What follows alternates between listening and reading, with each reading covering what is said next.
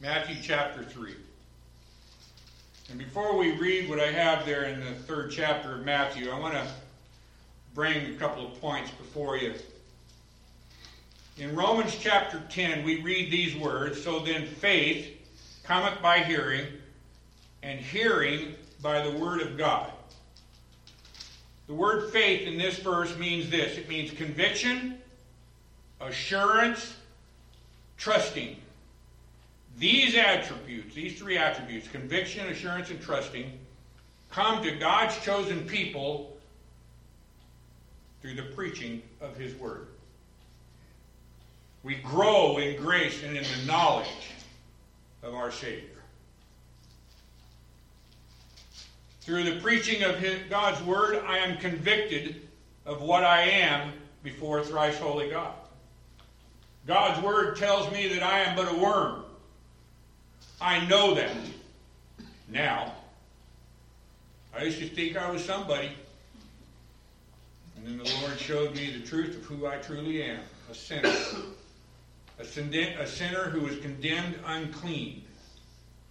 Unclean, unclean. I was that man over in the side, unworthy of anything that God has to offer. Nothing of my own to offer God. Nothing that He would accept of this flesh. By the preaching of God's Word, I'm convicted of what I am before a thrice holy God. Through the preaching of God's Word, I am assured that Christ Jesus is the deliverer of His people. God was manifest in the flesh. We looked at this last week the purpose of God purposed. Jesus Christ was purposed to come to this world, to be made of flesh, to be born of a woman, of a virgin, without sin, without the nature of sin. It was purposed by God for him to come to this world and sacrifice himself for his people. That was not an accident. It was by the determinate counsel of God. He came willingly he came with a joy in his heart of what was to be at the end, what the results of him, his coming was. I'm assured of this through the preaching of my Lord's Word. Through the preaching of God's Word, I trust He can and will do what He says He will do. As God, who can turn His hand? Is there anything that is outside the realm of our Lord? Is it possible that one of his chosen people, one for whom he shed his blood, could ever go to hell? That's not the God of Scripture. The God of Scripture says Jesus came to save sinners. Paul says, of whom I am chief. Here's the chief who stands right, behind, right before you chief of sinners right here. God's people are full of chiefs. We're all chiefs. chief of sinners. In Romans chapter 10, verse 13, we read these words For whosoever shall call upon the name of the Lord shall be saved. I'm assured of that because God has said it. They shall be saved. But it also says in that same chapter, verse 14, How then shall they call on him in whom they have not believed. How are you going to call on somebody that you've never believed in? How are you going to call on somebody if you're believing in another Jesus? There's another Jesus out there, and you and I both know it. It's not the Jesus of Scripture, it's the Jesus of man's own imagination. It's a Jesus that men have developed in their own imagination to fit whatever they see as right. That's why we have thousands of different religions. We have hundreds, if not thousands, of different Christian religions. You can go back, back there to Kentucky or Tennessee, and you'll see a different uh, Christian religion on each corner. Why do we need four different religion, Christian religions? On, because there's four different types of people there that think of Christ in a different way. They look at a Christ of their own imagination rather than the Christ of Scriptures. How are you going to believe on one you have not heard? And how shall you believe in him in whom you have not heard? And how shall they hear without a preacher? How shall they preach except they be sent, as it is written? How beautiful are the feet of them that preach the gospel of peace and bring glad tidings of good things. But it also says this in verse 16 of that same chapter. But they have not all obeyed the gospel. For Isaiah saith, Lord, who hath believed our report? Who has believed the report that God has given of his word? I pray this morning that our Lord may be pleased to open our hearts to his word this day, that he might strengthen our conviction, that he might strengthen our assurance, that he might strengthen our trust through the preaching of his word. Did you know that it says in Romans chapter 5, verse 19, this? He says, For as by one man's disobedience many were made sinners. Now listen to these next words. So by the obedience of one. Does that not boggle your mind? You know, we, we try to, the best of our human ability to explain things. There are certain things about God that we just cannot explain. How can you explain God? Almighty, almighty, majestic God becoming flesh to be a servant of those he was made flesh for. How can you explain that in words that our minds can comprehend? That's great is the mystery of godliness. God was manifest in the flesh. Great is the mystery of godliness. He who knew no sin was made sin, that we who are sin would be made righteous in him. That's Eric Floyd preached a message on this just recently. If you want to look that up somewhere, uh, uh, I think I think it's under Eric Floyd in, in uh, sermon audio. Wonderful, wonderful message on that on that verse. As good as any preacher I've ever heard preach on it. It's called titled "The Gospel in One Verse." I hope you enjoy it. So by the obedience of one shall many be made righteous. Christ had to obey. The Lord Jesus Christ obeyed his Father's will. He was obedient to his Father's demands. The holiness of God demands holiness. He is so holy, he cannot even be in the presence of sin. Yet God the Son was, wasn't he? I don't know how to explain that, but he was. I'm assured of it. It says it so in his word. The holiness of God demands holiness. He demands perfection. He demands justice for those who have broken his holiness. And he demands righteousness.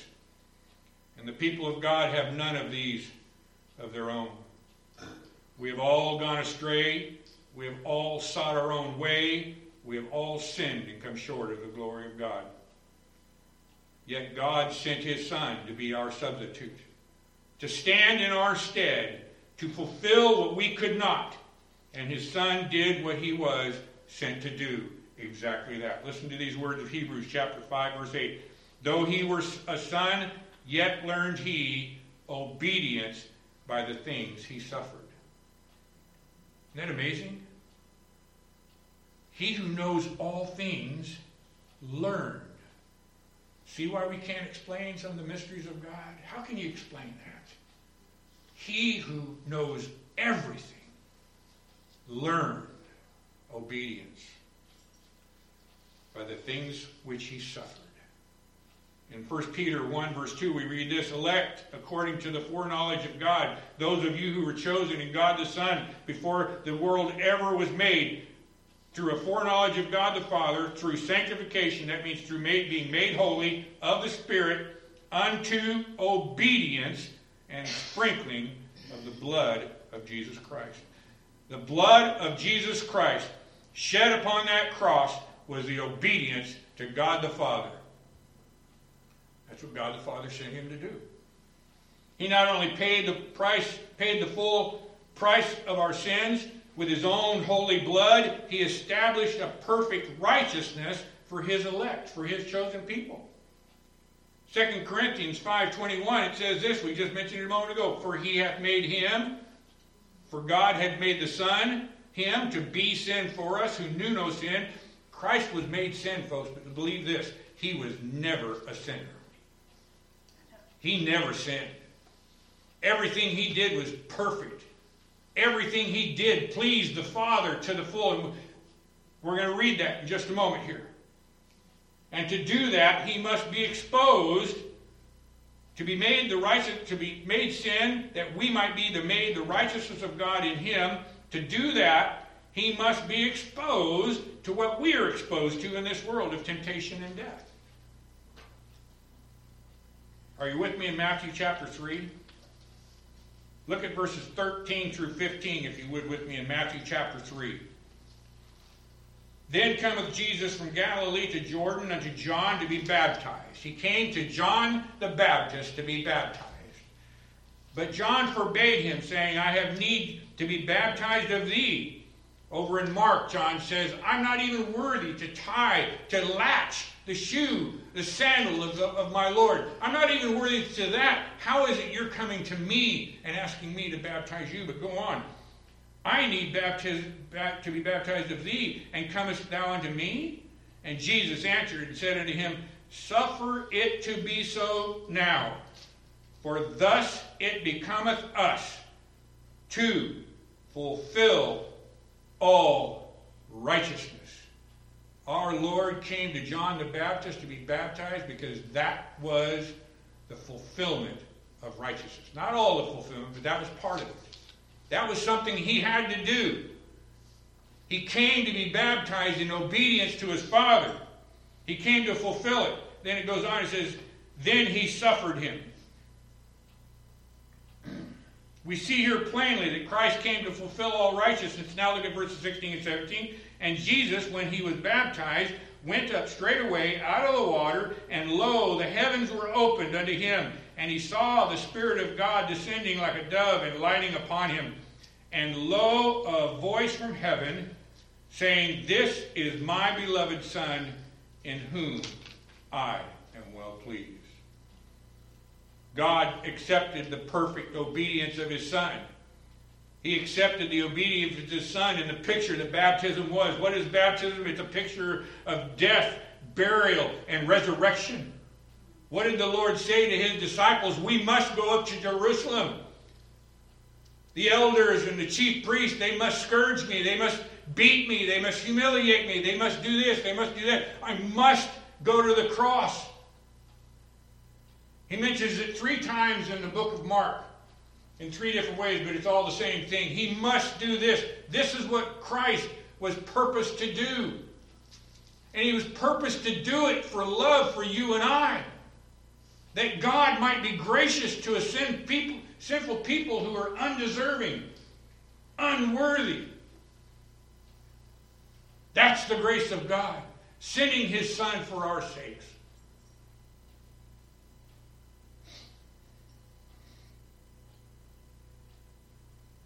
Death, burial, and resurrection. And to express that to the fullest, Christ must also be tempted as we are. Turning your Bibles now over to the book of Luke. Luke chapter 4. And while you're turning there, allow me to read from Hebrews 4:15. For we have not an high priest which cannot be touched with the feeling of our infirmities. Our God made himself to be our high priest. A high priest under the, after the order of Melchizedek. Perfect. One who had no beginning and no ending. We have not a high priest which cannot be touched with the feeling of our infirmities. Our Lord knows what you and I go through. He knows when we hunger. He knows what that feels like. He knows what it feels like to thirst. He thirsted. He tired. He needed to rest. He slept in the bottom of a ship while the sea tossed about, throwing the ship back and forth. We have not an high priest which cannot be touched with the feeling of our infirmities, but was in all points. All points. Can you understand the depth of that? Another wondrous mystery of God in the flesh. 100% God. Absolutely perfect in everything he did. Not one thing could ever be laid to the charge of our Savior if God the Father had not made him to be sin for us. Perfect. The deity of God. Yet the deity of God could not die in the Spirit. Flesh had to be established that Christ may die for his people.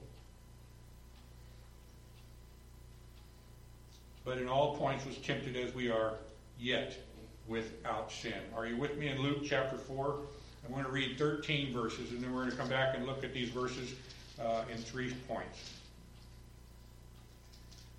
Luke chapter 4. This is right after. Now, Luke gives us the, uh, chrono- the genealogy of, of Christ Jesus, uh, but after that, Luke goes right into this. this. This is in Matthew. This comes right after what we read. And Jesus, being full of the Holy Ghost, returned from Jordan and was led, was led by the Spirit into the wilderness. God Almighty led his Son out into the wilderness. That means that God purposed it, doesn't it? If Christ the Spirit, God the Spirit, led his Son out into the wilderness, does that not mean he purposed it to be that way? He purposed his son to go through what we are about to read. Verse 2 being 40 days tempted. Not only did he purpose him to go out there and be tempted of it, being 40 days tempted of the devil, and in those days he did eat nothing. Can you imagine? I can't go a day without eating something. I, I don't understand fasting. I know it's supposed to be good for you, and I'm not putting it down. 40 days without eating or drinking anything. 40 days eating nothing. And when they were ended, he afterward hungered. And the devil said unto him, If thou be the Son of God, command this stone that it be made bread.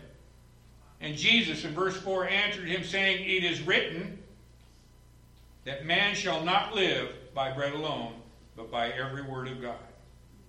That's my title this morning. It is written. Verse 5.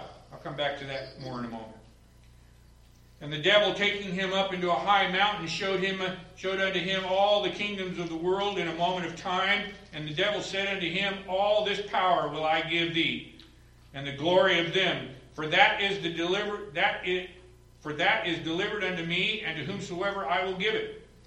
If thou therefore wilt worship me, and shall be all shall be thine. And Jesus answered and said unto him, Get thee, get thee behind me, Satan, for it is written, Thou shalt worship the Lord thy God, and him only shalt thou serve. Verse 9. And he brought him to Jerusalem and set him on a pinnacle of the temple, and said unto him, If thou be the Son of God, cast thyself down from hence. For it is written, He shall give his angels charge over thee to keep thee and in their hands they shall bear thee up, lest at any time thou dash thy foot against a stone. And Jesus answering said unto him, It is said, Thou shalt not tempt the Lord thy God. And when the devil had ended the temptation, he departed from him for a season. Now, in order to save us from our sins, our Lord Jesus Christ, the Son of God, not only became a man so that he could die for us as our substitute, but he humbled himself as a man. He was manifest in the likeness of men in flesh. Who can truly understand the depth of his humiliation? Let us simply bow. Let us simply bow before the revelation of God in the Holy Scriptures and worship the one who thought, who though he was rich, yet for our sakes he became poor, that we through his poverty might be made rich. In order to redeem and save his people, the Lord Jesus Christ had to live in perfect obedience. He had to live in perfect obedience to God the Father while enduring the consequences of our sin. He must triumph over Satan, yet suffer the wrath of God to the full satisfaction of God's justice. He must bring in everlasting righteousness as a man. One great part of our Master's obedience was his temptation in all points. As a man, he is, in his overcoming temptation, he triumphed over Satan, that he might be for us a merciful and faithful priest that I spoke of a moment ago in things pertaining to God, that he might make intercession for you and I. This is what we have before us here in Luke chapter 4. Our Lord's temptation as you and I. He had to establish a perfect righteousness. Well, if God would have said, well, we're not going to give you any temptation, then he wouldn't have known what you and I have to go through. I mean, I know God knows everything. He would have known. But he had to, he had to defeat temptation in our stead. And it was real. That temptation was just as real as what tempts you and I. Immediately after our Lord's baptism, that's what we read in Matthew, the Lord began to be harassed by Satan. He suffered being tempted. And he was tempted in all points like as we are, yet without sin. He was tried and tested in all sorts of temptations, just as you and I are, yet he had victory over his temptation and he did no sin. Satan tempted him by not stirring up some corruption or provoking some kind of a lust in him like you and I have. That's what he does. He tempts us through the corruption that is in us, through the sin that is in us, through the lust that is in us. David's an example of that. He was tempted with Satan stirred up David's pride. When David was sent, when David decided, I'm going to count Israel, when the Lord told him not to, he said, I'm going to number Israel. That's what that means, counting. How many people do we have in our, you know, in our congregation? You know, the Lord tells us not to do that. He's responsible for how many people are here, not me. David's pride as king of Israel was flared up by the devil. When the, Lord, when the devil stirred up his pride and his vanity that was in him to number the people, he was tempted in the lust of the eye. When he looked down from the rooftop and saw Bathsheba, he was, test, he was tested with the lust that was in his heart for Bathsheba, for that pretty woman that was on the roof below him.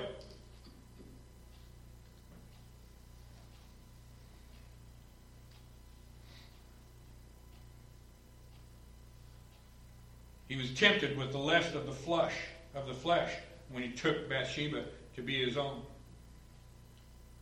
But, folks, I tell you today, there was no sign of corruption in our Lord.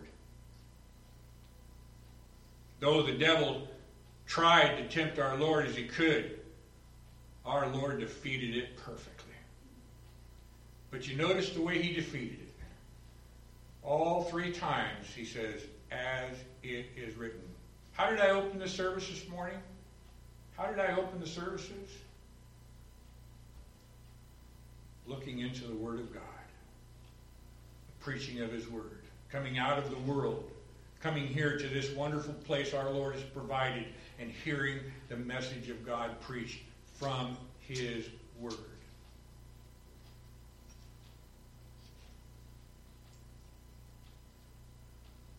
Our Satan has no advantage over our Lord by any of his temptations. Yet our Lord was obedient, yet tempted. Our Lord's temptations came in the wilderness. Over in Matthew and Mark and Luke, they tell us that the temptations took place out in the wilderness, away from everyone, away from God's people.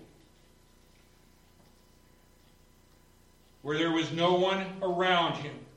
There was nothing to support him of this world. Mark tells us that he was there exposed to the wild beasts the very animals that he created.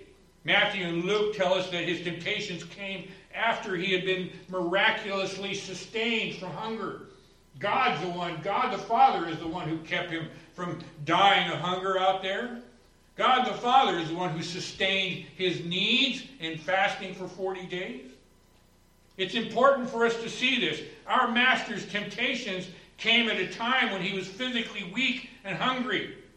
Satan came to him at a very cunning time. Aha, maybe I can get the master already. Look how weak he is. The master of deceit deceived himself.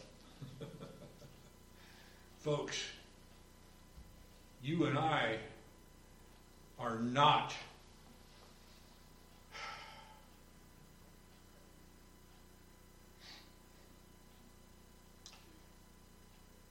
We are not. Oh, I know the words on the tip of my tongue. we are just as acceptable today to the master of deceit's deception as we have always been. Just because we are saved does not keep us from the temptations of the devil.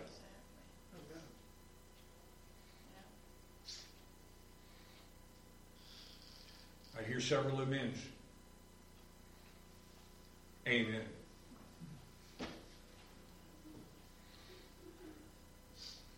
What a battle to fight, isn't it? You know what your temptations are that you fall into. Don't need to talk about them.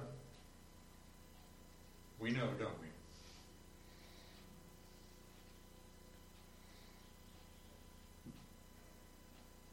we? We are still subjected to all of the temptations that, that the devil can throw our way.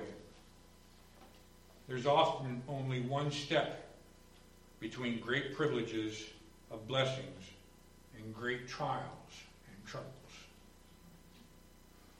As your pastor, I get to see that often in many of you.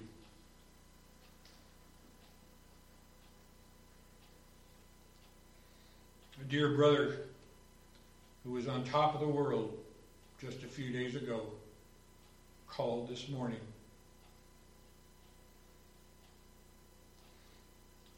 In total tears.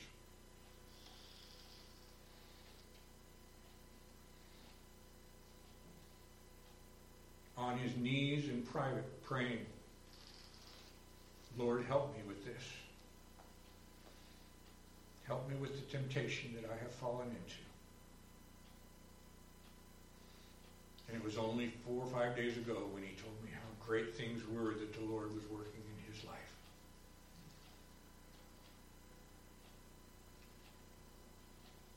I want to talk about three great evils that we can watch and pray for.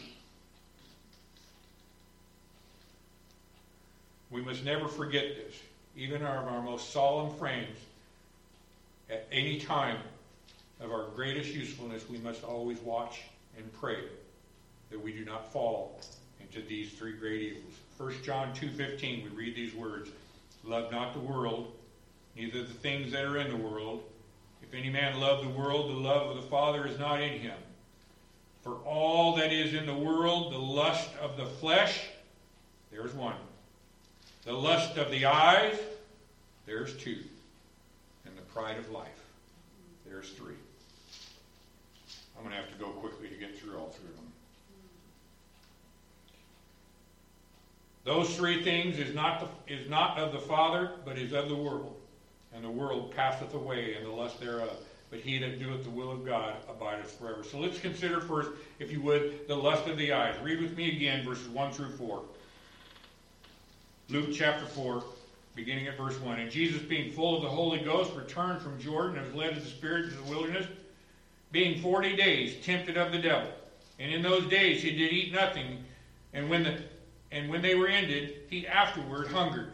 And the devil said unto him, If thou be the Son of God, command this stone that it be made bread. And Jesus answered him, saying, It is written, that man shall not live by bread alone, but by every word of God. Now, here Satan tried to get our Lord Jesus to distrust his Father's care. God the Father had just sustained his Son for 40 days of fasting, and here the devil is now. You're hungry. Come on, you have the power. Turn this rock into bread, and you can eat. He's tempting our Lord with the easiness of his own power. He's tempting the Lord to distrust his Father's care, the care for him that which had just sustained him for the last 40 days and nights without food.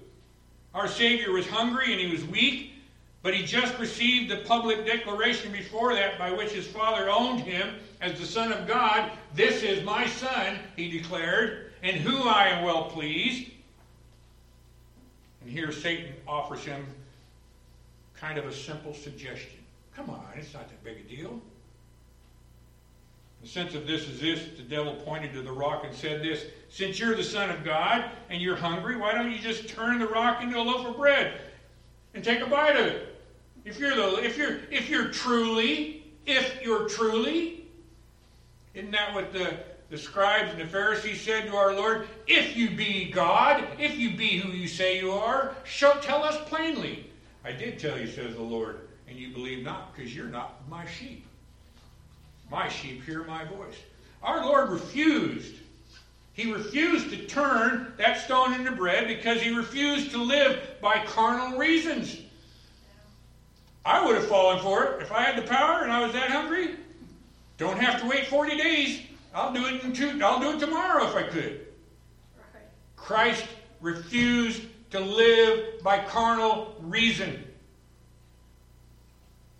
He refused to walk by sight. He was determined to live by faith, trusting the Word of God. He would not turn the stone into bread because it was not his Father's will. If his Father's will, his Father would have done it.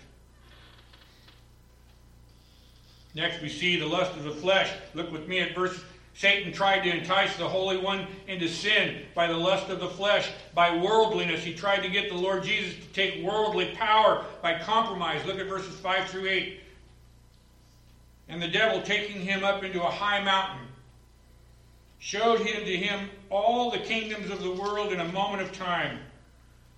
And the devil said unto him, All this power will I give thee, and the glory of them, for that is the delivered unto me, to whomsoever I will give it. If thou therefore wilt worship me, all shall be thine. And Jesus answered and said unto him, Get thee behind me, Satan, for it is written, Thou shalt worship the Lord thy God, and him only shalt thou serve. The devil took the Lord Jesus by his permission up upon the top of a, a mountain surrounding Jerusalem. And he looked down upon all the kingdoms of the world and he said, If you'll just fall down and worship me, I'll give it all to you. What nonsense. What a picture of man. Lord, if you'll just do this for me, I'll give you me. Lord, if you'll just save me, I'll make a decision for you.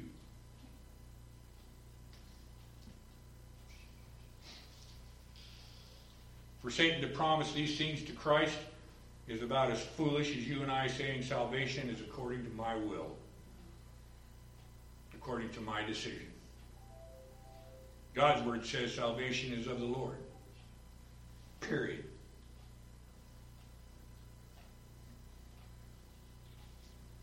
Our Lord made it all. Where does the devil think he can give God anything?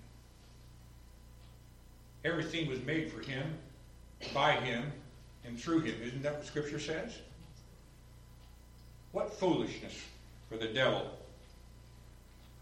to say, I will give you this. Let me ask you this. Whose permission was needed in the book of Job. I can't do anything to this man you call your servant, Lord. I can't do anything. You You've made a hedge around him. You know what? I give you my permission, is what God said. Go ahead and do what you will with him, just don't kill him. Who had to have permission to move against Job? And here he decide, and here he tells the Lord Jesus Christ, I'll give you this. the devil appeals to our master to bypass the misery and the agony of the cross. That's what that was all about. If you'll do this, I'll give you this, and you won't have to go to the cross. The devil had no idea of the truth of why Christ had to go to that cross.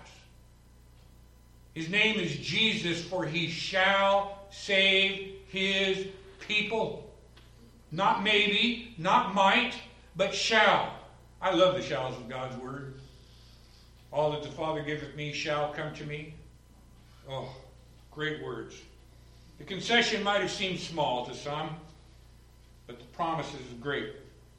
The way was easy. Why should he not take the easy way out? Why should he not grab such an enormous prize? Why shouldn't we? Well, the answer is found in our master's quotation of Deuteronomy 6:13. Thou shalt fear the Lord thy God and serve him and shalt swear by his name. Folks, we are to worship God and God alone and serve his and serve him alone. The glory of God must be a dominant concern for each and every one of his people.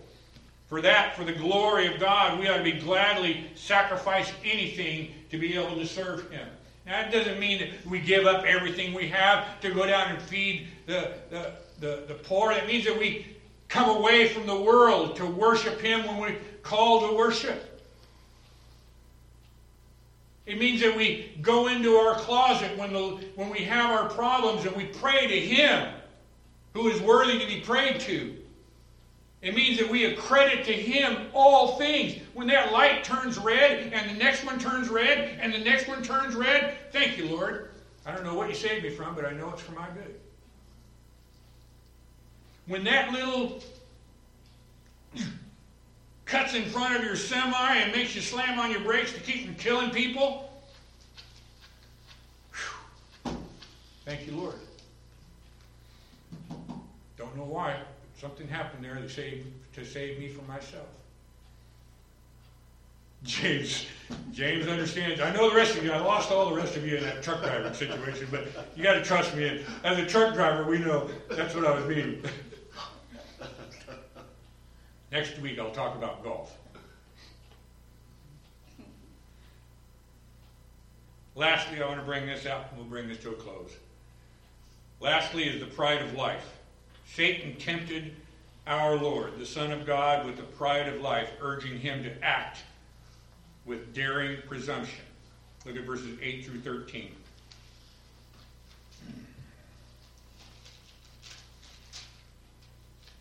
No, 9 through 13. And he brought him to Jerusalem, speaking of the devil, bringing our Lord to Jerusalem, to where all the people were. Now picture this.